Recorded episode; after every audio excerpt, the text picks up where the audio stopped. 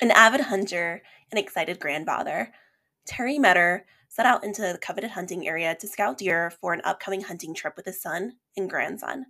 However, when Terry didn't show up to a friend's house to process an antelope, it was clear that something wasn't right. I'm Renee Nelson, and this is Unsolved Wyoming.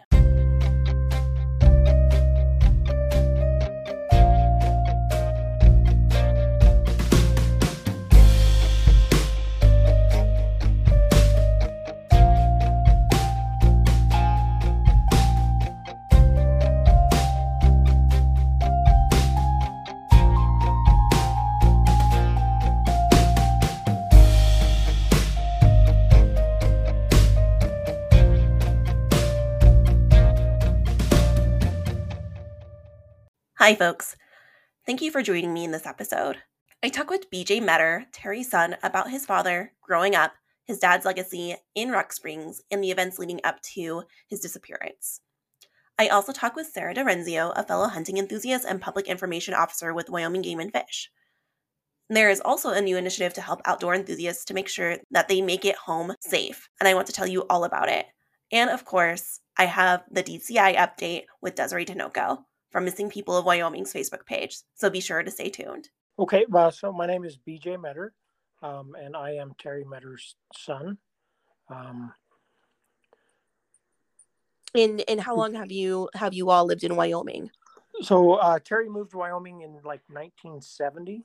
Oh wow! Um, and then I was born in 1975. I was actually born in Rock Springs, um, where the uh, the search and rescue was based, and and that stuff, which is about, I guess, as the crow flies, it's maybe 30, 40 miles south um, to where he went missing there. So, yeah, he, he, moved to Rock Springs in the 1970s. Um, he was a school teacher um, for about 10 years.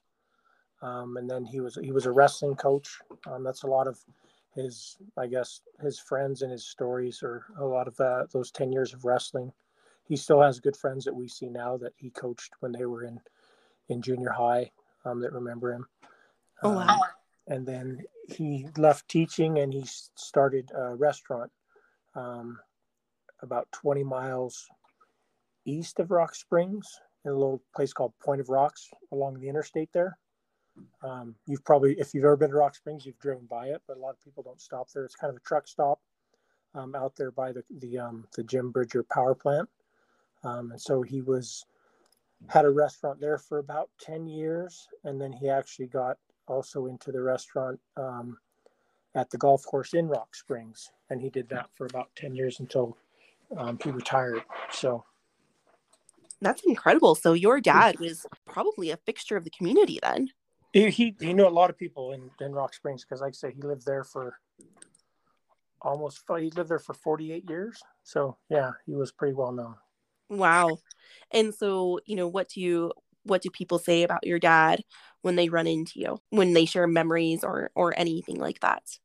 I guess it depends on when they knew him. Um, because I can, you know, like when he was a teacher, a lot of those people are, um, they're older than me, but they weren't, um, you know, my dad, when he started teaching, he was, uh, what was he? He was about 30 when he started teaching. So a lot of the kids that he, he taught were, you know, they might be in their their late 50s or early 60s now, so they're they're not old, but they're certainly not young. So there is, you know, their memories of of wrestling for him or having him in class and things like that. Um, Rock Springs was a pretty wild place in the 1970s, so um, everybody's got stories about things that were going on then. Oh uh, wow, I did not then, know that. And then um, people that knew him um, when he had his restaurant in Point of Rocks, that's like another group of people there, and they're they're almost like extended family as well.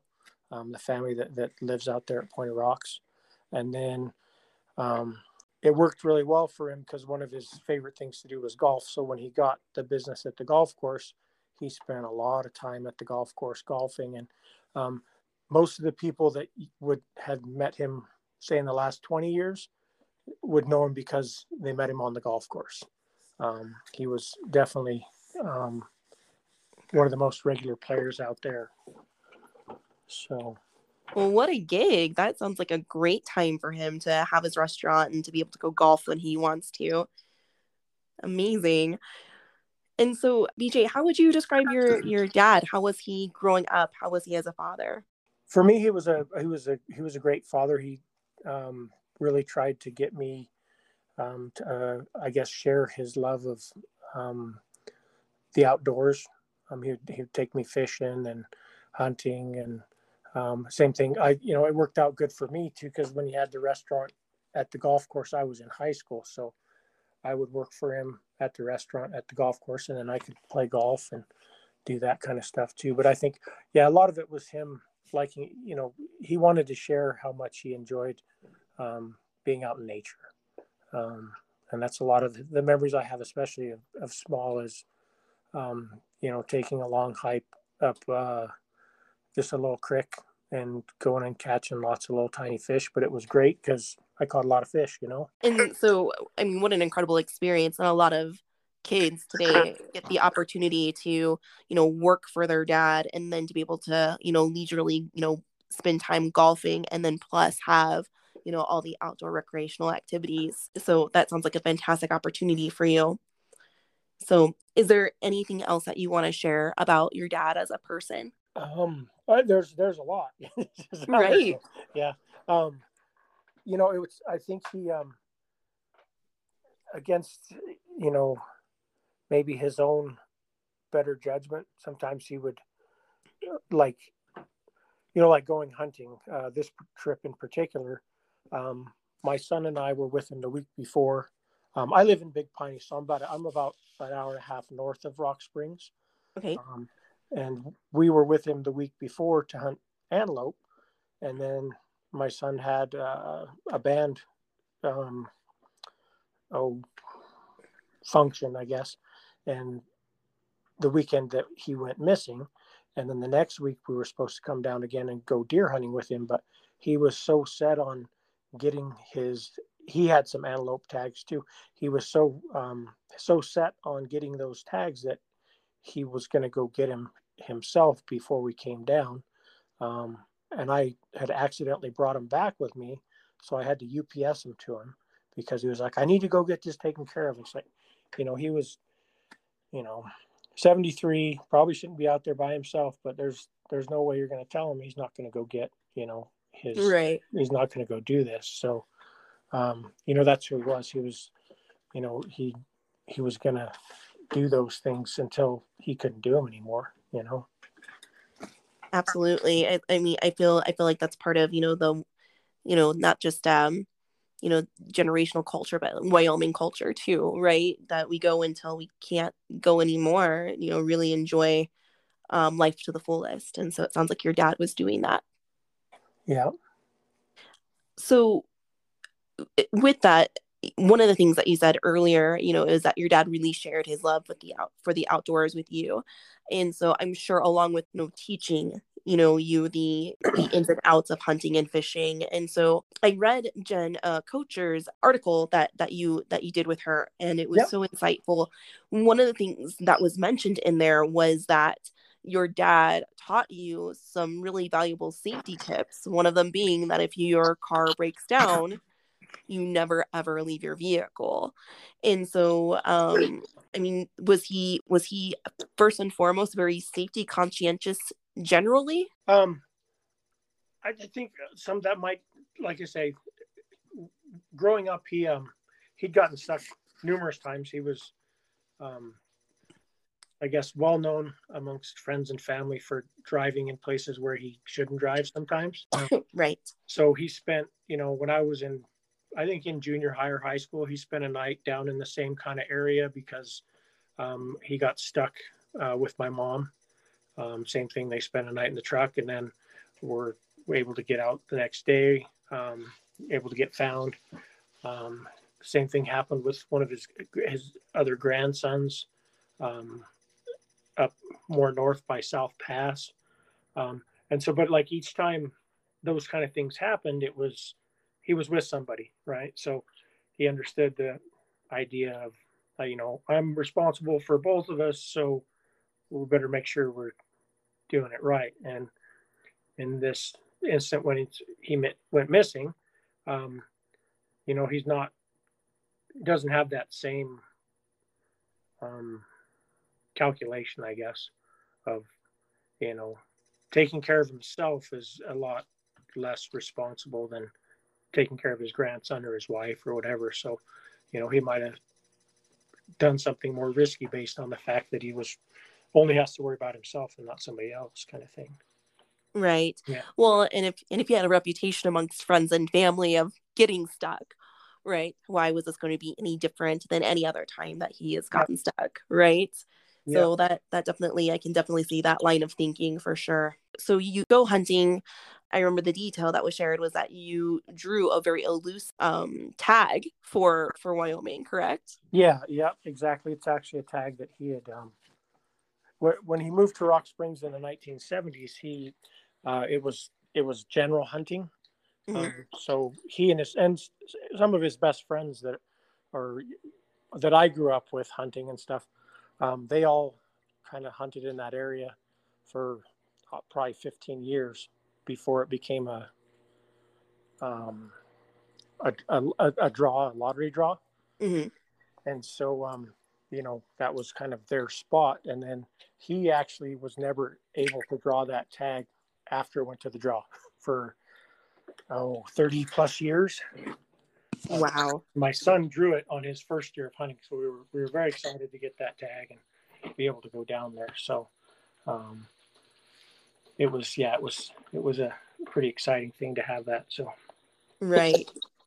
Yes, I I know from personal ex- mm, from personal experience. I don't hunt myself, but my husband is a very he's an outdoorsman, you know, hunting enthusiast, and you know they're always talking about what when does it happen in June, you know, about the you know the draws and oh my gosh, and it you know they're just you know sure. biting fingernails, you know, waiting for it to happen, and just it's always a very big deal. And although I don't personally understand, I can empathize because I see how my husband reacts, you know, during that time of a draw and then the text messages go out of who drew where and oh man, you know, this guy got this draw. I can't believe he got that. That's such a lucky draw. And so I, I Yeah. can understand why it's a big deal.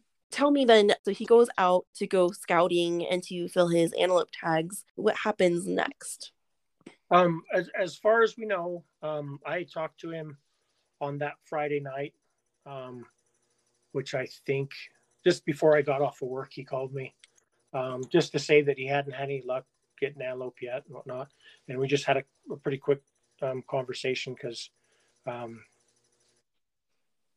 that's he was just kind of letting me know that.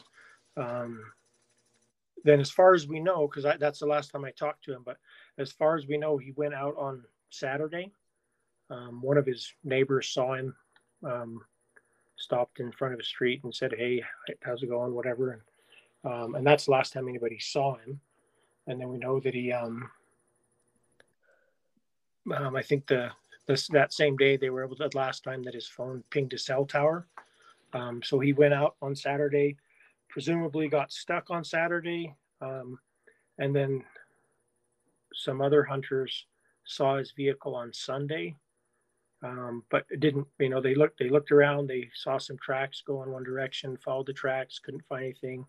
Um, didn't call it in. Um, didn't even really think about it um, until I was. I think it was Thursday that the search and rescue put out. I think on Facebook, maybe the sheriff's and the search and rescue put out a picture of the truck and where it was stuck, and then um, those guys called in and said, "Oh, we saw that on Sunday."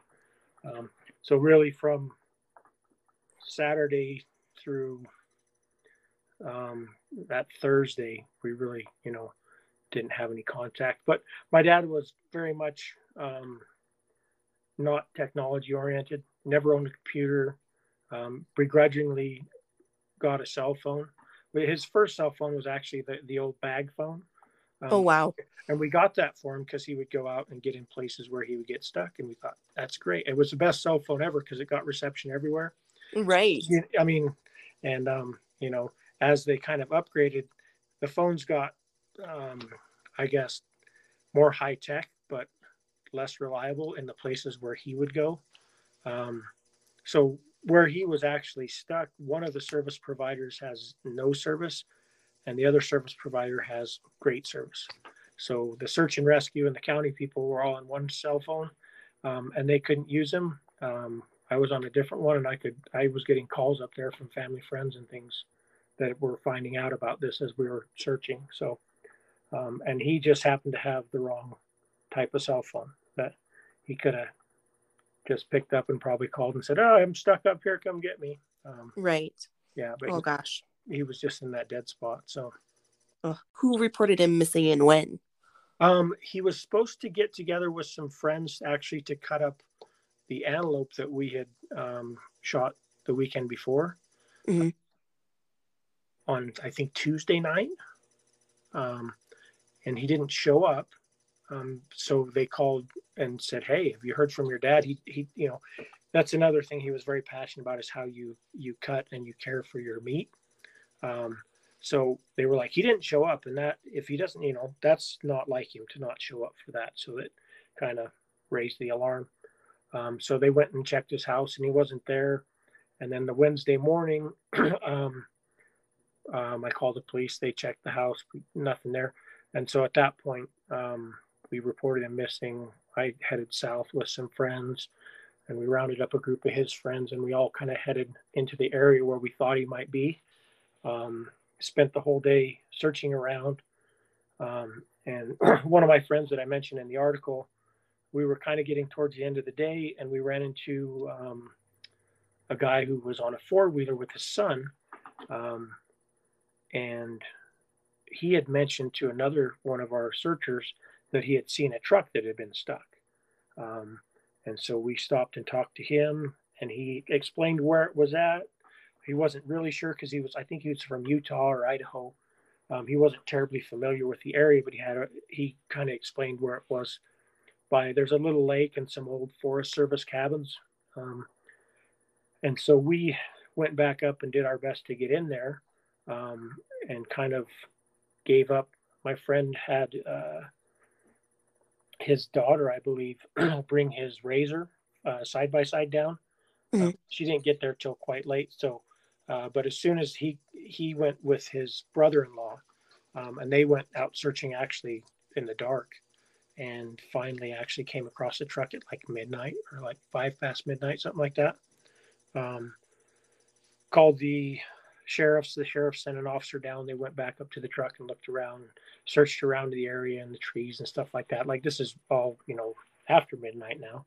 Um, and then the next day we met up with the sheriffs and the search and rescue and all that, and actually started searching like um, more broadly in the area there. So, and spent probably the next ten days um, for the most part. Know, took a day off here and there, but um, there was anywhere from five to ten people up there every day, uh, maybe more because there are people out there searching. We didn't even know we're up there. And then um, on that November 3rd when the search and rescue and the sheriffs and whatnot um, coordinated the big search. There were probably in excess of 200 people that were all searching um, in that area. So that's incredible. Yeah. And so, in your opinion, you feel as though the search efforts that were conducted were good, solid efforts? Oh, I, yeah, absolutely. I think I, you know, the one friend who was helping us, I bet those guys walked 100 miles up and down those draws. Um, you know, and it was just, you know, we're either looking in the wrong place or, you know, um, he he's either somewhere else or something happened. You know, um, he's not in the area we were searching. So, right, because it, it got covered pretty solid. So, yeah, no, and and that's I'm I'm sure that that leaves you know you know how do, how does that I can't even imagine how that feels you know just the the wondering and how tough that must be for you and your family yeah it's it's tough like everyone says you know closure and it is um certainly it's one of those things you know for the first few months after it happened every time the phone rang i was just waiting for a call you know from somebody um and every year when it's hunting season you know i'm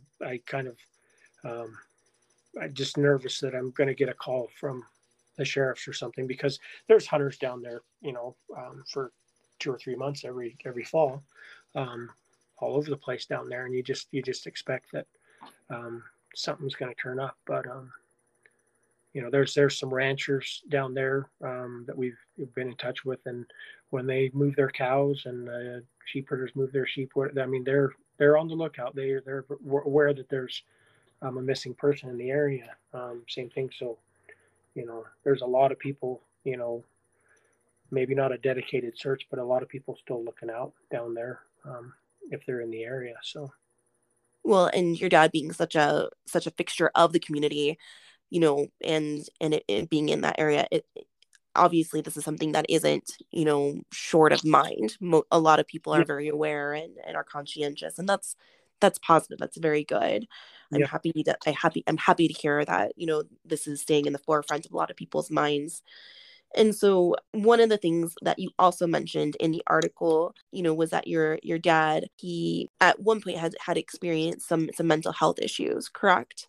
That's correct yeah and so, did your dad carry his medication with him whenever he went out? He did. Um, you know, he, he we um, he never had problems until he was like he was like 66 the first time he kind of had a, a breakdown um, and we had no idea what was going on at that point we didn't know if he was having a stroke or had you know a tumor or something and um, they kind of i don't know that they ever kind of um, were able to give it a, a, a firm diagnosis, but it was basically like a bipolar with psychotic features kind of thing.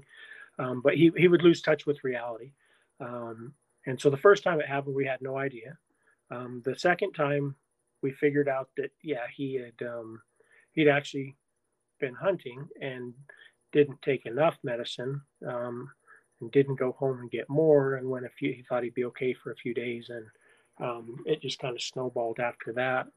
Um, and so he made a point when he would go hunting to try and keep extra, um, you know, next, but I mean, an extra day or two, not like a, a full, you know, month supply or anything.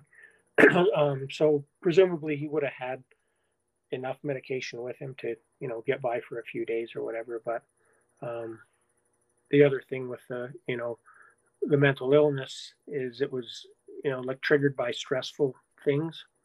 Um, so it's hard to say if something like getting stuck not being able to get in touch with anybody um, you know if you if if that stressed him out to the point where you know you know that that, that kind of takes over and the medicine really doesn't matter anymore you know so. Right. So that that that episode overpowers the medication. Yeah enough that your dad was conscientious and aware that he needed to have medication just in case because of his previous experiences. Yeah, yeah he always, I mean, he always kind of kept an extra, you know, he had the like the day by day thing to try and make sure he, he always took it or whatever. And he basically kept an, kept an extra one of those in his truck so that he always, you know, if he would, um, he would come up sometimes to visit us or something, and he might only come to plan and stay for a day or two, and he ended up staying for three or four days. But then he wouldn't have to worry about going home to get more medication or whatever kind of thing. So, um, being retired without a whole lot of responsibility, he really wasn't set to a fixed schedule of having to, you know, be anywhere. Um, right, but even so, it sounds like your dad was a planner, right? That you know, yeah, even he, you know, we we'd had a couple episodes to kind of, you know, you learn the hard way um, to be a little bit more prepared. Yeah. And so, from this experience, what is it? You know, I think there's, I, you know, my goal obviously for this is obviously to keep people informed and keep your dad's story out there. And so that way, you know, if they travel into the area out of, you know, the Rock Springs area and into the Rock Springs area, they can be aware especially hunters and and so on and so forth. But what what do you hope that listeners take away from listening to your story and about your dad? Um about him i think it's just um yeah he he was um he was in he you know whatever happened there he was he was in a place where he loved to be. Um, he was doing what he wanted to do. Um, and so, I mean, you know, don't be scared to do those things because people go missing in lots of places all over, you know. Um, so it's not to be like I guess, worried about going missing or getting lost and things like that. But, you know, do be prepared, do have backups. Um, it, one thing that, you know, it's, we just kind of got with my dad. He was pretty good about telling us where he was going. Um, but, you know, try and tell people where you're going. Um, if you can, give them a map or a plan. Um, but my dad also, his hunting buddies would attest. Um, he was not one to stick with the plan.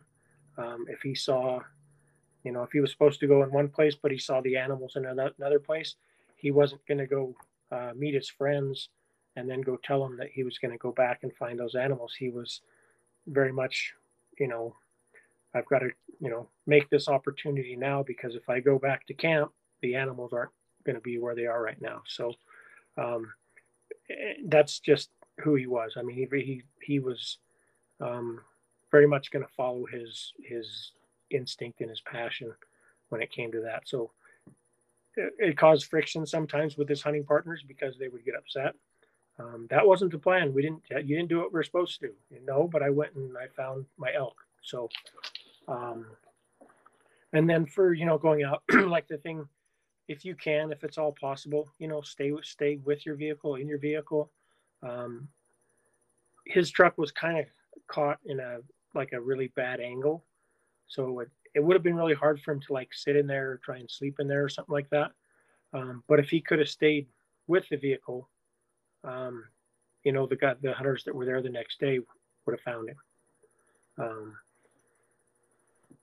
um, and then I guess for people, if you go out and you see a vehicle that looks abandoned or suspicious or um, stuck, um, I mean, take the time to call it in when you get back to town. Um, in that case, you know, if that had been called in that Sunday, um, you know, we would have we would have known really almost three days earlier um, to go looking for. Right. You know, but it, and it's all it's all you know. Hindsight is twenty twenty. You know, if if this would have happened or that would happen, but those are just kind of things like you know. I think now if I saw a vehicle and it looked like maybe somebody was missing, I'd call it in just to you make sure that person got home, you know. Uh, Absolutely. Well, and you know, usually, you know, there's uh um, you know, game and fish can, you know, it can be out and they can be alerted and, you know, yep. cross you come across somebody, oh hey, that's your truck, you know, and and know that everything is fine. Yeah. And so absolutely I think that is some really key advice. And so in terms of one, making sure that folks get home, but then two, making sure that we're looking out for one another when we're out in the wilderness. Yep, and I know that's one. You know, that's one thing like um, that's changed a lot since my dad was moved here in the '70s. It was, um, you know, it was mostly locals. Yeah, and over the years, more and more people from out of state come, and there's there's really a um, kind of a outsider mentality um, that you know we don't like those people from outside or whatever. But you know, when we're out there, we all kind of have to look out for everybody. Um, because we're all out there for the same reason to try and enjoy it, you know. Definitely. And in a weird way, I almost feel as though locals and, you know, speaking as, you know, a Cheyenne local and, you know, going up to Glendo or Guernsey, you know, we see a lot of green license plates. Mm-hmm. And so, yeah. you know, and and so it, it, I think there's even more responsibilities on local um to help folks who, you know, this isn't their lifestyle all the time, yeah. you know, to be a little bit more present you know you hear stories of you know folks coming in from new york and they accidentally shoot a moose not knowing you know what an elk looks like you know and just that they're not you know some folks just aren't super educated on the wilderness and wildlife and you know you know outdoor etiquette. And so you know i think i think some of that responsibility kind of falls on locals in, in order to help folk other folks you know understand um you know and how to operate you know, responsibly within the outdoors here in Wyoming. Yeah. BJ, thank you so much for your time. And again, you know, this is, I think, a lot of people are going to hear this story and, you know, keep, keep, uh, you know, keep your, your dad in their, their thoughts and then, but also learn, you know, from this experience as well. And, and I think a lot of people are going to appreciate that. Thank you. At the time Terry went missing, he was described as five feet, 10 inches tall, and weighing approximately 180 pounds with gray hair and blue eyes. He may have been wearing an orange coat and carrying a rifle. Anyone with information is asked to contact the Sweetwater County Sheriff's Office at 307 922 5300. Reference case number S18 18536 and R18 32089 or the toll free hotline at National Missing and Unidentified Persons System at 833 872 5176. Case number M as in Mary, P as in Paul, 53670. Hi, folks. I'm with Sara DiRienzo, Public Information Officer for Wyoming Game and Fish, and she's going to share with us today some really awesome hunting tips to help keep folks safe while they're recreating out in the great outdoors, especially with hunting season fastly approaching us. Sara, can you share some of those tips with us? Sure. So, oftentimes, uh, when people are planning their hunt, the first thing that we recommend is finding a hunting partner. Hunting alone can be a little bit dangerous. And so, I recommend having a hunting partner that can go along with you. But we know lots of people also like to hunt alone or end up hunting alone. And so, in those cases, we want hunters to plan ahead by you know, really learning a lot about the hunt area that they're heading to before they go. Um, know about the landscape, the terrain, um, the trails, what the access looks like. Um, we also recommend that people check the weather before they go because weather can have a mm-hmm. huge impact on your hunt. Also, when you're packing, make sure you bring, you know, some survival, basic survival equipment with you in case something happens, you get lost and have to stay in the woods. Having um, extra food, water, blanket, uh, and some sort of flare or emergency tools will be really important. Okay, so one thing that we highly recommend is letting people know a detailed plan of your hunt. That would include where you're where you're heading to, um, when you might be um, heading out and when you plan to return. Um, if something does happen and you don't show back up, the more information that you left behind, the more information someone has to follow up and um, send somebody to go looking. Fantastic. I think that's a really, those are some really great tips for folks to keep in mind. And so, worst case scenario, you know, vehicle breaks down or, you know, we get a little disoriented, you know, out in the field uh what do you have any tips for folks you know in those types of situations if they're out and about you sure. know one one thing that we do tell people is if you get lost stay put because um you know if you keep wandering around no one's going to be able to find where you are um and one thing you can do is leave your cell phone number behind with somebody because sometimes law enforcement can work with a carrier to find your position and so that can be really important Right. I, I know. Well, there was a story this summer, wasn't there, where search and rescue kept trying to call somebody who was lost, but they kept ignoring the calls because it was coming from an unknown number. Oh wow. Yeah. I think, well, I, think that, I think that was a real thing. And it was like if if anybody was ever a millennial in that moment, it was that mm-hmm. guy. Yeah and like uh, you know we talk about using a satellite phone it can be a really important tool for hunters and i know a lot of people um, hike or recreate with one of those uh, like spot location devices that uh, intermittently sends GPS locations. But um, you can set up your phone to automatically transmit GPS locations at specific intervals. So that's another option. I mean, no one likes to think about if an accident may happen, but we just like to plan um, in case something does that you can be um, as safe as possible and someone can find you. Definitely. I think that's I didn't know that you could do that with um, a cell phone even. You can do for GPS um, coordinates to And I think the I mean no one plans to go missing when they're outside. No one plans no. for um, you know a tragedy to happen, but the more conscious you are about what could happen in the outdoors, the more prepared you could be. And sometimes being prepared is um, what will save your life. Absolutely. 100% Sara. Sara, thank you so much for for taking time out of your day and, and talking with us. Is there anything else that you want to share about, um, you know, any of your tips or Wyoming Game and Fish?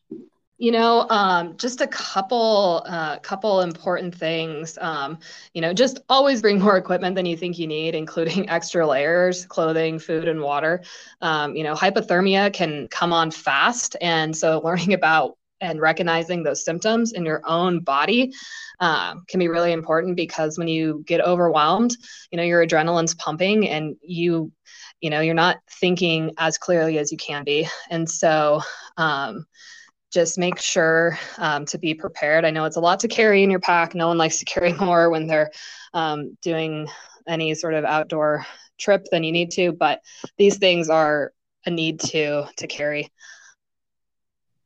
Absolutely. I think, you know, like you said earlier, uh, prepare for the worst, but hope for the best. And, you know, one of the things that we can do is, you know, maybe, you know, have a little bit of an extra heavier pack, but have that peace of mind that if something goes sideways, that we're prepared. Absolutely. Well, great, Sara. Thank you so much. And we really appreciate it. Folks, I want to tell you about this really cool initiative that came to me actually through talking to Sara DiRienzo about ways we can be safe out in the mountains or make sure that our loved ones are safe when they're out about, you know, doing their thing. And it is called Be 307 Aware. And what it is, is in Wyoming, people frequently need the assistance of search and rescue. No matter how small or large the situation might be, search and rescue volunteers are there to help to get people home safely. And this organization provides some steps you can take to increase your chance of being rescued. One, buy an FRS slash GMRS capable radio or walkie talkie and program the 307 channel into the radio. It is UHF 462.6125, privacy code 85.4 or channel 3 and privacy code 07 open parenthesis 307 close parenthesis. 2. If you or when you become stranded, if searchers are looking for you, they can attempt to contact you on this channel. It is not a 911 type channel. 3. Always tell someone where you are going and when you plan on coming back. Ask local authorities if a check in form is available. 4. Pack appropriate gear and supplies. See resource link below. 6. Have a portable radio and have it programmed to the 307 channel. Seven, the channel is not a 911, but it can assist you when monitored by search and rescue personnel. Eight, check the weather and avalanche forecast. And nine, search and rescue personnel will not actively monitor channel. And so the this is a flyer provided by the Search and Wyoming Search and Rescue Council. It's going to be linked through the show notes. So make sure you download it there is these devices that Garmin put out, and they are essentially a, a satellite radio, I believe. And what they can help us do is they can keep people in contact when cell phones fail. And so I'm going to link that as well. And what that is, is called the Garmin the 010-01879-00 InReach Mini lightweight compact satellite radio. And it basically isn't working on necessarily the cell phone towers, but off satellite. So you can still reach and receive communication. And so we really like it. It's definitely given us the peace of mind when, uh, you know, when my husband was out and hunting and we had, you know, a brand new baby at home. And so, you know, uh, that brand new mom feeling and, you know, every little thing is a really big thing when you don't know what to expect with babies. And so this is a small, rugged, lightweight satellite communicator, enables two-way text messaging using the 100% global Iridium network. And there is a satellite subscription required. There is a trigger and interactive SOS to the 24/7 search and rescue monitoring center. Satellite subscription satellite subscription is required for this as well. You can access and download maps, US, the NOAA charts, color aerial imagery, and more by using the free Garmin EarthMate app. And there is optional InReach weather forecast available. You can send and receive InReach messages through compatible Garmin devices, including connected wearables and handhelds. And you can get this on Amazon, and as well as I think they have them available in your Cabela's or you know your basic, basically like your local sporting goods warehouse should have them. All right, again. Hi Desiree, how are you today? I'm good. How are you? good. Thank you for joining us. Uh, so I know that we have a Labor Day weekend, big weekend for going out into the wilderness and enjoying that last little bit of summer. Gosh, it's 90 degrees here in Cheyenne today, so I'm sure people are going to be out and about. Do you have any new updates for us from DCI? Yeah, of course. So, over the last two weeks, they've removed eight cases from their database one from Laramie County, two from Natrona County, two from Fremont County, one from Sweetwater, and two more from Campbell County. Both the Gillette Police Department and Cheyenne Police Department asked for the public's assistance via Facebook for three separate missing cases, all of which were found shortly after, which is wonderful news. The family of a Cody woman asked for help in locating her via Facebook, and she was found shortly after as well. So, our new cases we have the family of Jocelyn Snelling is asking for help in locating her via Facebook. She ran away from the Casper Youth Crisis Center on August 26th at 11 a.m. She did not have any items with her at the time that she went missing and has no ties to from Cody, Wyoming. Anyone with information, please contact the Casper Police Department at 235 8278. And lastly, there are two new cases on DCI's database. Lillian Garcia, age 17, was last seen in Carbon County on August 13th. She's a white female, only 4'11, 135 pounds, with brown eyes. She has a tattoo on her left arm of a butterfly. Anyone with information, please contact the Rawlins Police Department at 307 328 4530 and Wyoma Ghost Bear, age 16, was last seen in Fremont County on August 11th. She's a Native American female, approximately 5'6, 154 pounds, with brown eyes and hair. She was last seen wearing dark blue skinny jeans, a black crop top, and blue moccasins. Anyone with information, please contact Fremont County Sheriff's Office at 307 332 5611. And with all cases, you can contact Wyoming DCI at 307 777 7181.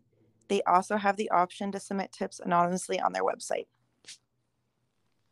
Awesome, Desiree. Thank you for sharing the good news about cases being removed and solved, and you know for sharing those cases that people need to keep an eye out while we're out and about this weekend. Yeah, yeah. There's been a lot of runaways that have been recovered recently, so I'm glad to hear that. Thank you for joining me on this episode. I want to dedicate this episode not only to BJ and his family in hopes that they get the closure that they're looking for, but to my husband who is setting out to go deer hunting tomorrow because deer season, but also to all the other families who have a loved one who are outdoor enthusiasts because sometimes when cell reception is gone and it gets dark, we get a little worried. So, this episode is for you.